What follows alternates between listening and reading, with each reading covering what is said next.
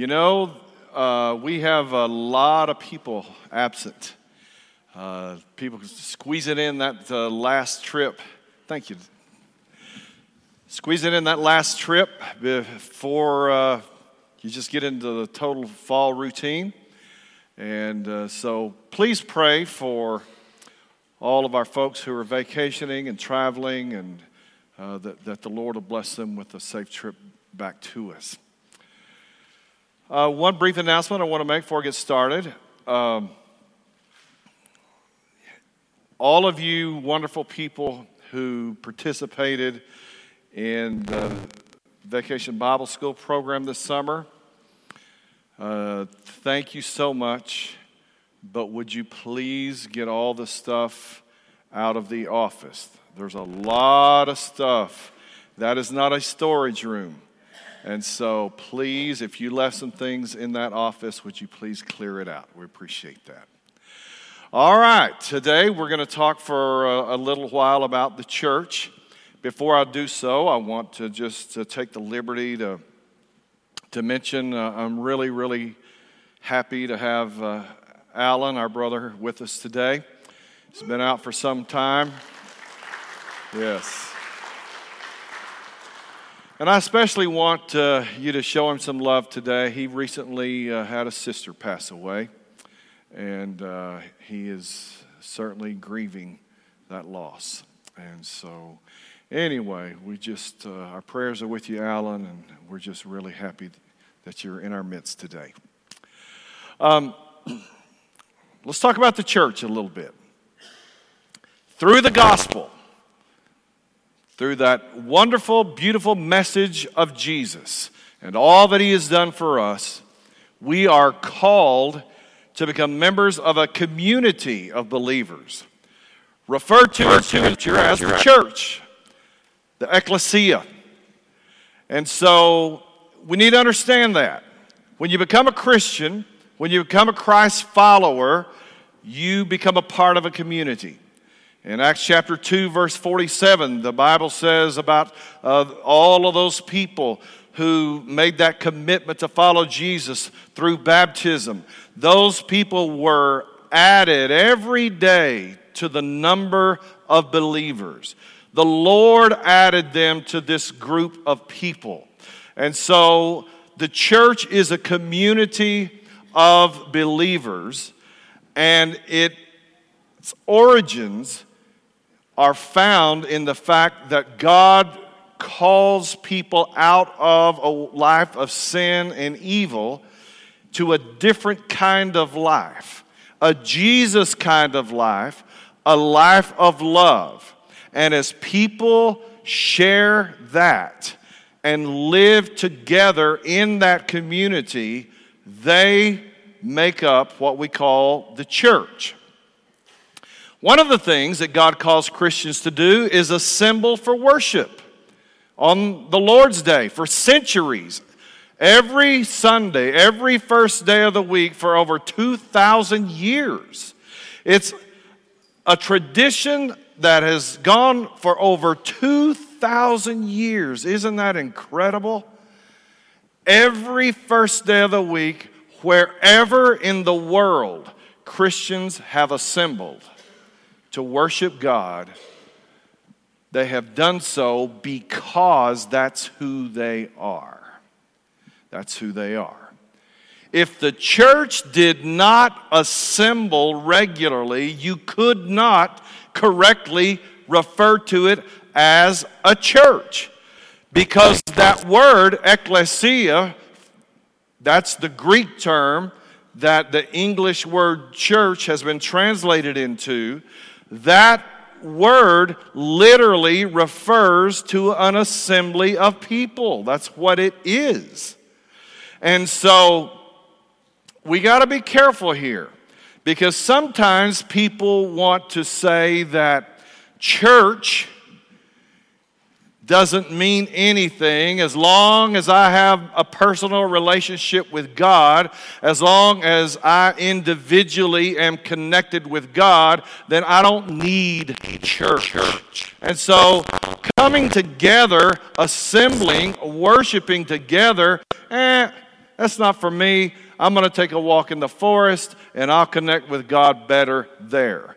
Well, maybe you do connect with God better there. But the fact is, if you are church, if you're a Christian, then of necessity, you assemble with other Christians. That is the nature of the people of God. It is the nature of the community itself. And so we should not minimize the importance of God's people coming together for the purpose of encouraging one another and worshiping God. Don't ever minimize that. I think sometimes we deal in extremes and the pendulum swings way too far one way and then way too far the other way when people react to that. Let's find a healthy biblical balance, okay?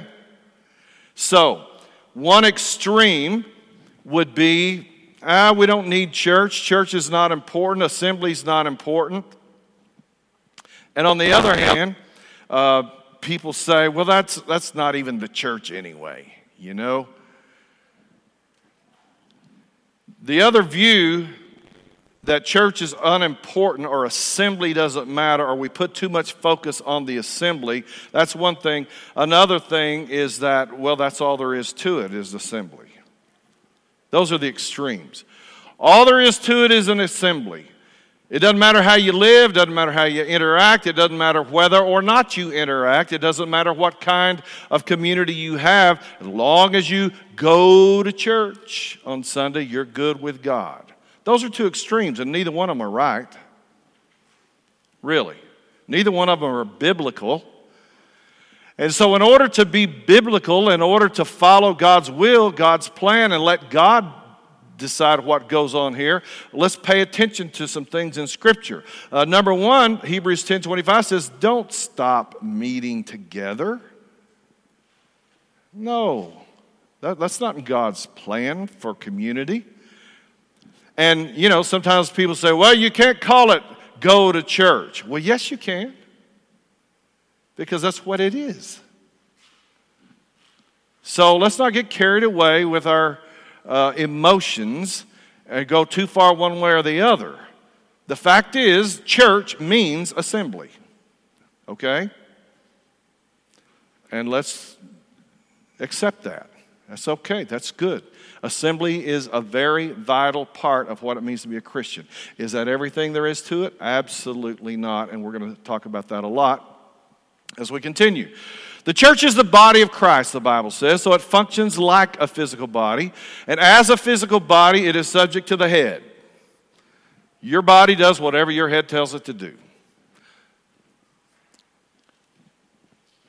The head is Christ. The head of the spiritual body of the church is Christ. And so, therefore, ideally, theoretically, biblically, the church should function, operate, act, live, however you want to say it, as Jesus directs it.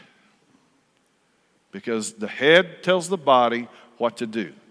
So, the body has many parts, many parts of a body, many parts of my physical body, many parts of the spiritual body, the body of Christ. 1 Corinthians chapter 12 begins to enumerate some of those body parts. Now, you are the body of Christ, and individually, members of it. So collectively, all the body parts together make up the body, right? Then he mentions in verse 28, and God has appointed in the church first apostles, second prophets, third teachers, and then he goes on uh, listing a whole bunch of other gifts and roles and things in the church. But I just wanted to make the point there that within the body, there are different body parts. When we look in a mirror, we get it. When we look at each other, we understand that concept. Many different body parts to a body, right? In particular, in the passages that I'm going to look at, two body parts are apostles and prophets. Revelation 18, verse 20, that's a passage talking about the destruction of Babylon. Not literal Babylon, but spiritual Babylon, which is Rome.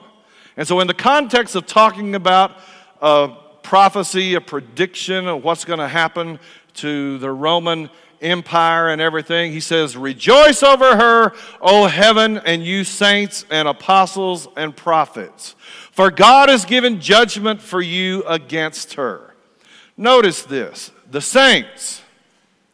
But then out of the saints, the Christians, there are two groups of people that are mentioned apostles and prophets.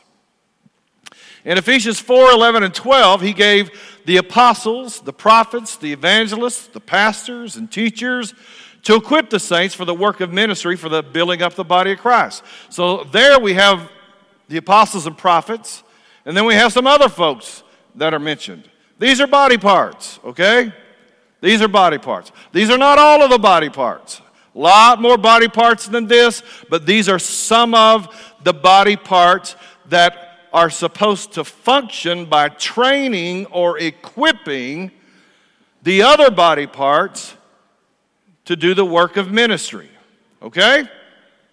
Now, it is interesting in Scripture that apostles and prophets are found together primarily in the New Testament in 1 Corinthians and in Ephesians.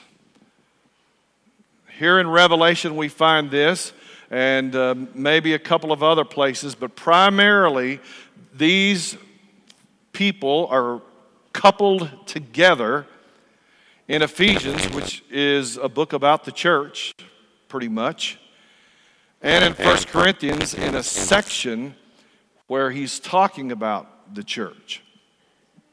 Now, in Ephesians 2, which we're going to look at in detail in a few moments, you'll find that the Bible says that the church was built on a foundation of the apostles and prophets, and that Jesus himself is the chief cornerstone. We're going to talk about some of that later, but I do want to point out that the apostles and prophets specifically, and they're the only people that the New Testament mentions that as the church was being built, remember Jesus said in Matthew 16, verse 18, On this rock I will build my church. Jesus built the church. He is the cornerstone, He is the foundation. Paul said, Other foundation can no man lay but that which is laid, which is Jesus. Jesus is the one, the singular foundation. And so there's still a passage of Scripture that says it was built on the apostles and prophets.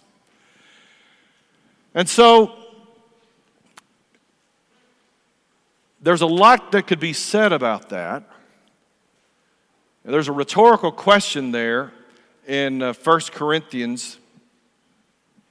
Um, and in that rhetorical question, I'm, I'm going backwards here. I'm, I mean uh, forwards, I meant to go backwards.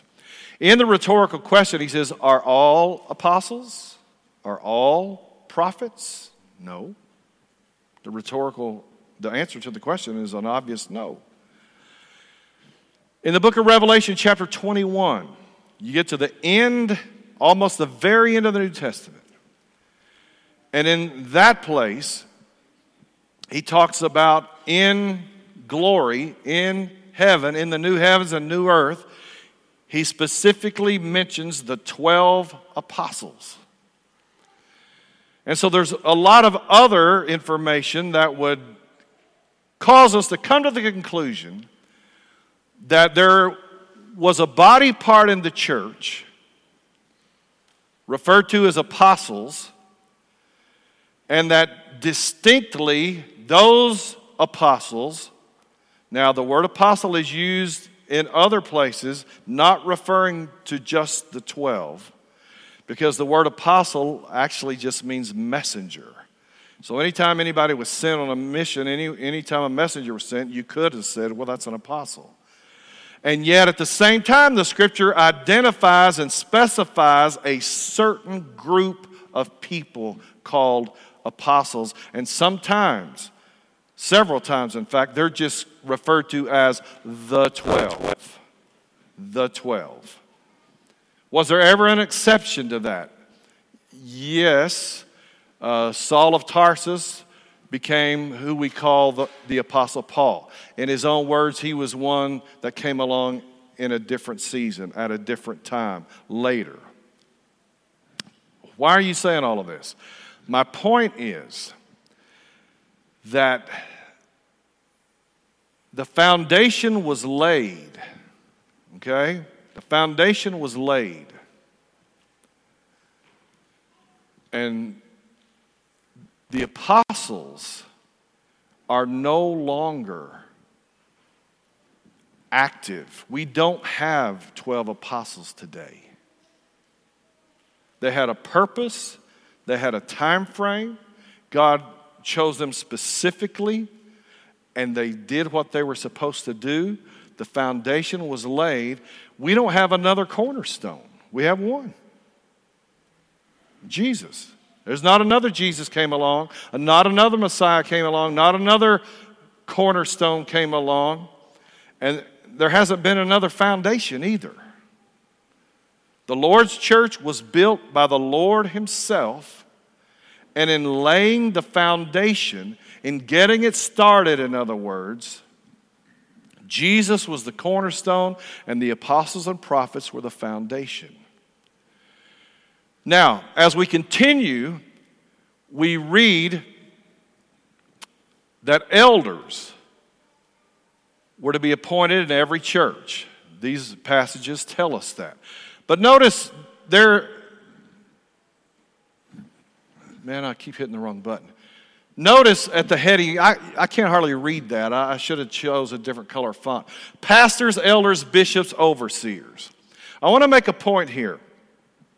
Anytime any of these words are used, unless it is a specific man talking about himself, Peter said, I am an elder. But anytime, any other time than that, when you have a specific person referring to himself alone, every single time any of these words are used, they're used in the plural. Okay? There's more than one. So the church is made up of all these body parts. One of the body parts is elders. And there's supposed to be elders in every church. And it always is in the plural. And so the point I want to make is that, at least biblically, there is no such thing as a singular pastor over a church.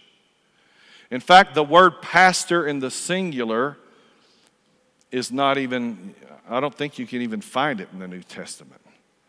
Now, here's the interesting thing the term for pastor is actually the word for shepherd, okay? And when you find it in the singular, it's talking about Jesus in the spiritual sense. So Jesus is called the great shepherd. He is the overseer. And so you got all these words bishops, overseers. It's the same thing. Same word, really. In, in the Greek language, is the same thing. And so what it shows us is that this body part is simply a function, it is a role, it is activity. It's something the body does. It is a, these are descriptive terms okay? And they're all the same body part. This is the same body part. So when the scripture, when the New Testament talks about elders, you got to be careful there because most of the time the word elders is used in the Bible. It's referring to the Jewish elders. It's not even talking about Christian people. But in the context of the church, sometimes you find the word elders. And here's here are two of those places. But you might read the word pastors in Ephesians 4:11. What's it talking about? It's talking about elders. Bishops. You might read that in 1 Timothy chapter 1 verse 1 or 2 or 3.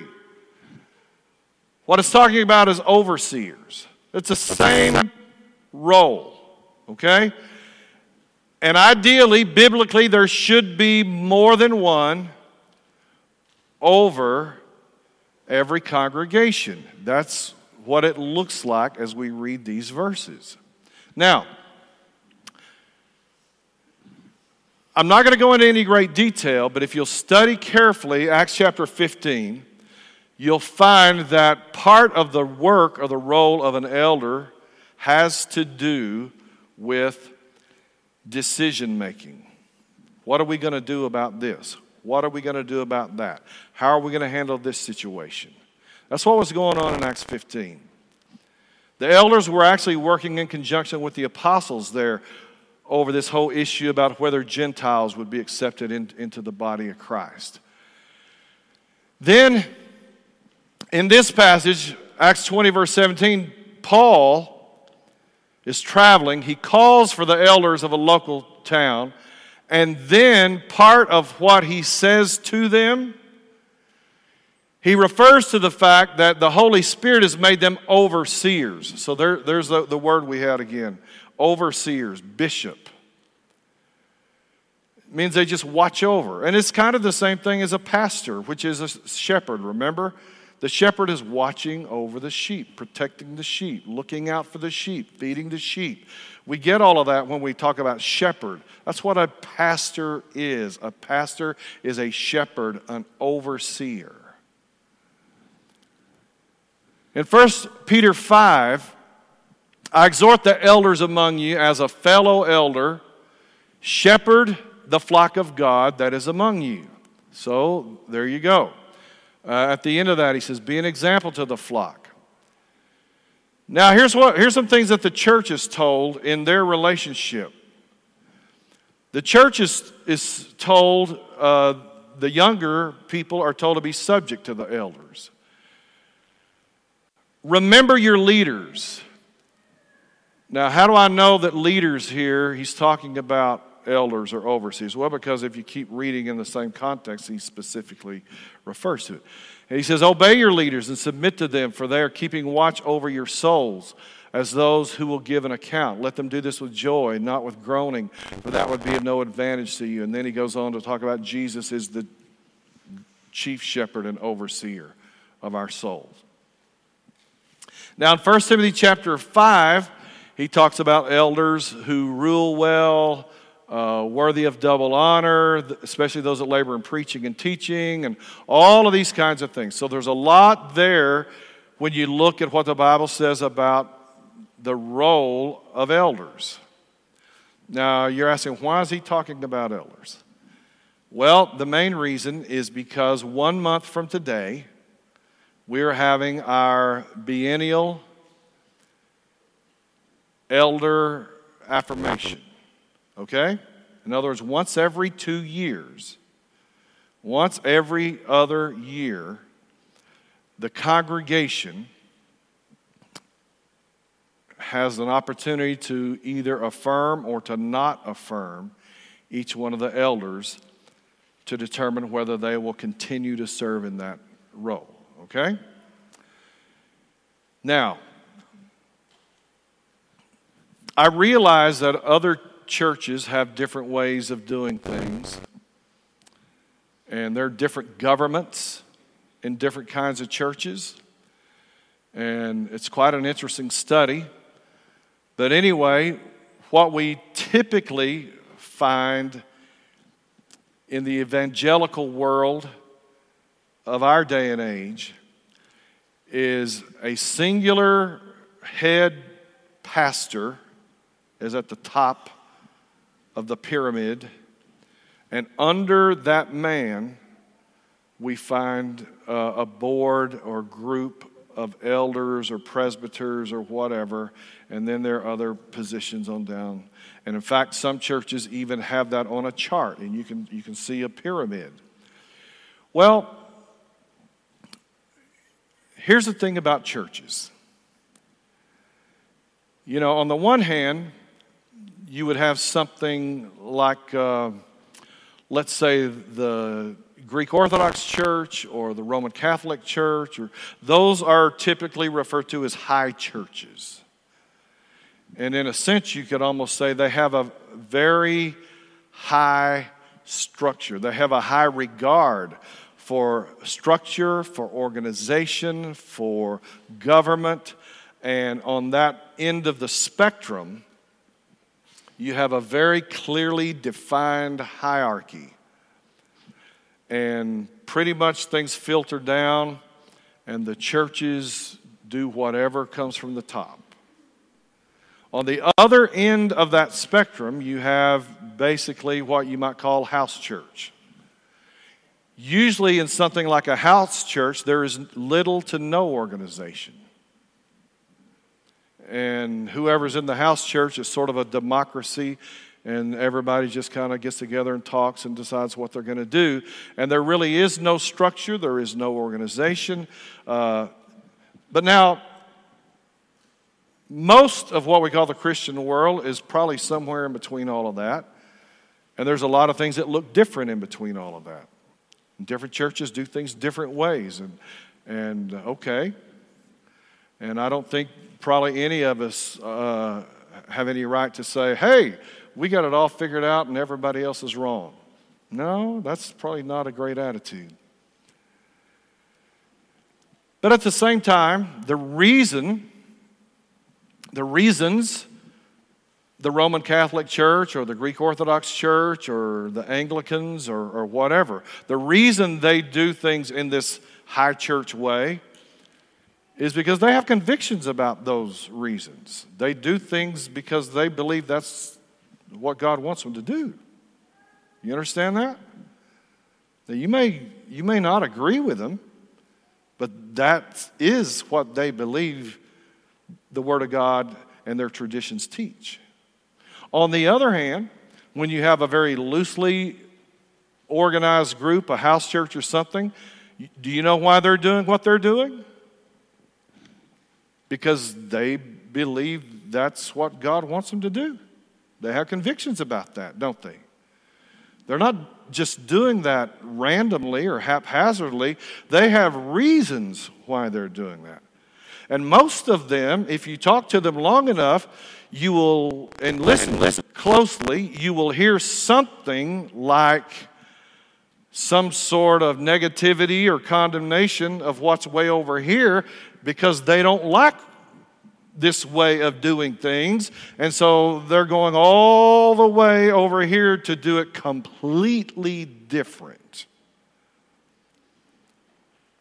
And we, have, we all have family and friends, and we know people that are way over there or way over there or various places in the middle. So, what about us?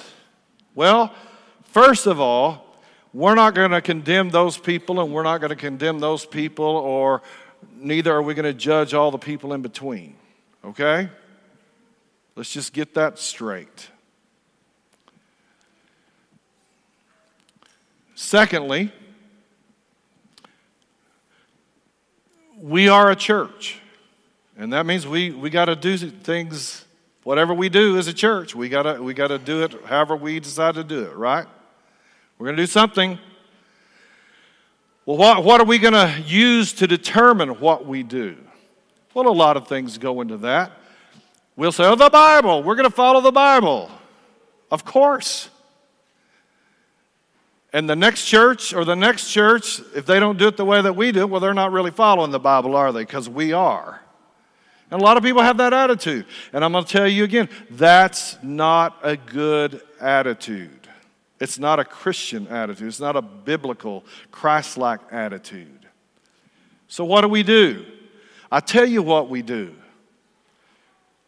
We don't judge our brothers and sisters because their churches might look different than ours, and we don't condemn them. But what we have to do as Christians is we try to do the best that we know how to do. So we get our Bible and we read and we study and we discuss things with each other and we see what churches do. And that's what we want to do. We want to please the Lord. And so we're trying the best we can. And we try to be accepting and we try to be fluid and we try to allow for some diversity and different ways of thinking. But that has a tendency to upset people, doesn't it? If you don't think like I think, well, fooey on you. Or if you think I'm wrong, well, I think you know, and that kind of stuff happens. We need to get over that. We need to get past that. We need to understand that we're all in the greater body of Christ, and we're just trying to do the best we can. We're just trying to serve the Lord. And whether it is this church here, or First Baptist over there, or First Methodist over there, or St. Luke's over there, or whether it's Christ Church over there, or the little Pentecostal church over here, uh, or the Seventh day group that meets right here where you're sitting on Saturdays. Do you agree with all the things that all of them do? Well, no. They probably don't agree with each other on everything. That's okay. That's okay. We cannot be responsible for them, and they're not responsible for us. We just love each other. That's our responsibility to do good, to accept and love each other. They're our brothers and sisters in Christ, okay? We're just to love each other. But when it comes down to how are we going to do church here in this place, you're just going to have to trust your elders. That's why I went through all that elder stuff. Okay?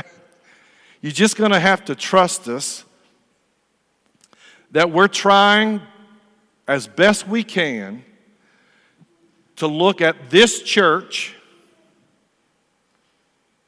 the people in these pews, these chairs, and have a healthy respect and appreciation for who you are, for what your convictions are, what you believe, because we are shepherding this flock.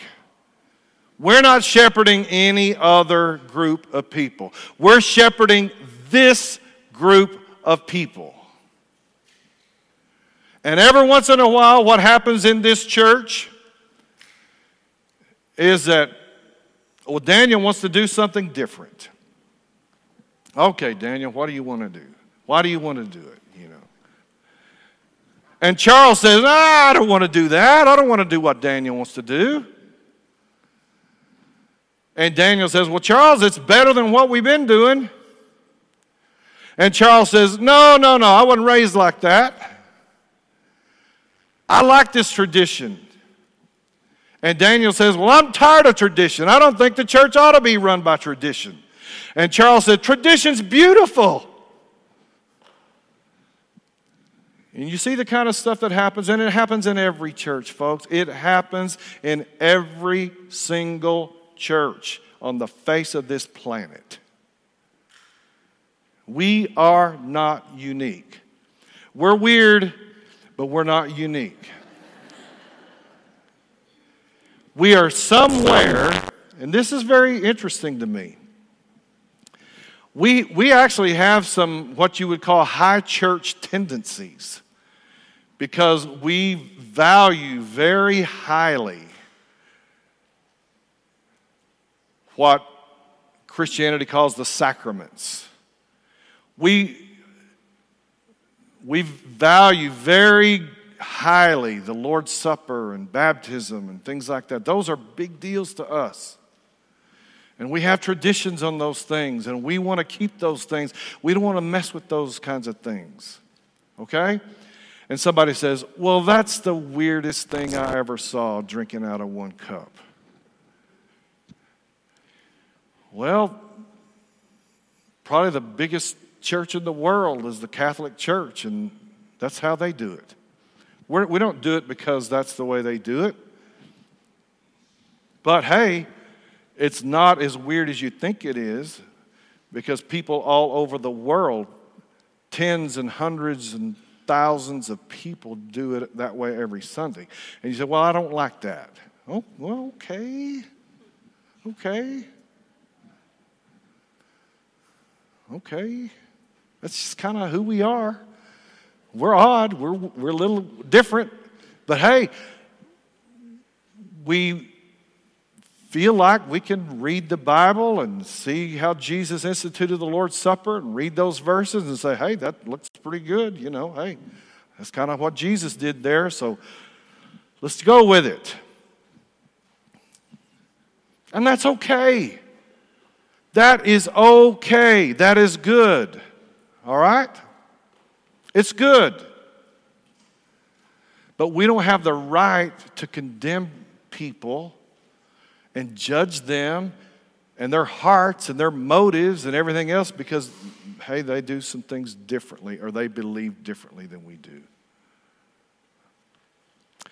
And that's what the church is it's just a bunch of people who are together trying their best to follow Jesus, to do what they have convictions about, to do what they believe the Bible teaches. That's what we're trying to do. So let's just encourage each other in that. Instead of me jumping John's case because he don't see eye to eye on me on everything, why don't I just give him a hug and tell him I love him and give him a blessing for the week? Would that be all right? I think so. I think that's a good thing. Somebody said, Well, what about what the Bible says? okay, what about what the Bible says? That's one of the beautiful things about the body of Christ, folks. And you may not appreciate it, but I hope that you live to do. God gives us freedom. He gives us the right to choose.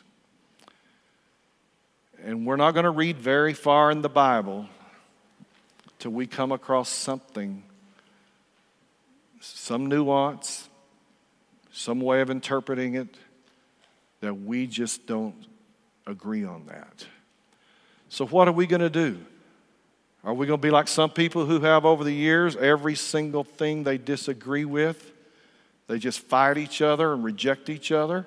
You can do that. If that's what you want to do, that's how you want to live. If that's your version of Christianity, go for it. There are people like you. That's just not who we are. It's not who we are, okay? And I hope you can accept that. I hope you can understand that. We love you. We want you to be here. We want you to accept us. We want to accept you. Are we going to look different and believe a little differently? And our preferences are a little different. And one would rather do it this way and one would rather do it that way. Hey, we made, you know, somebody says uh, during communion, you know, Charles gets down and finishes, and somebody says, Well, how, what's, what's up with the silence? Hey, next week we may not have any silence. Next week there may be some music playing, there might be a video up there. Guess what? Either way, it's okay. It's okay. It's not a big deal. It's not a deal breaker. Let's love each other. Let's let the church be the organic, fluid body the organism that it is, made up of all kinds of personalities and people with different backgrounds and different ways of thinking and all of that. Let's understand what it is.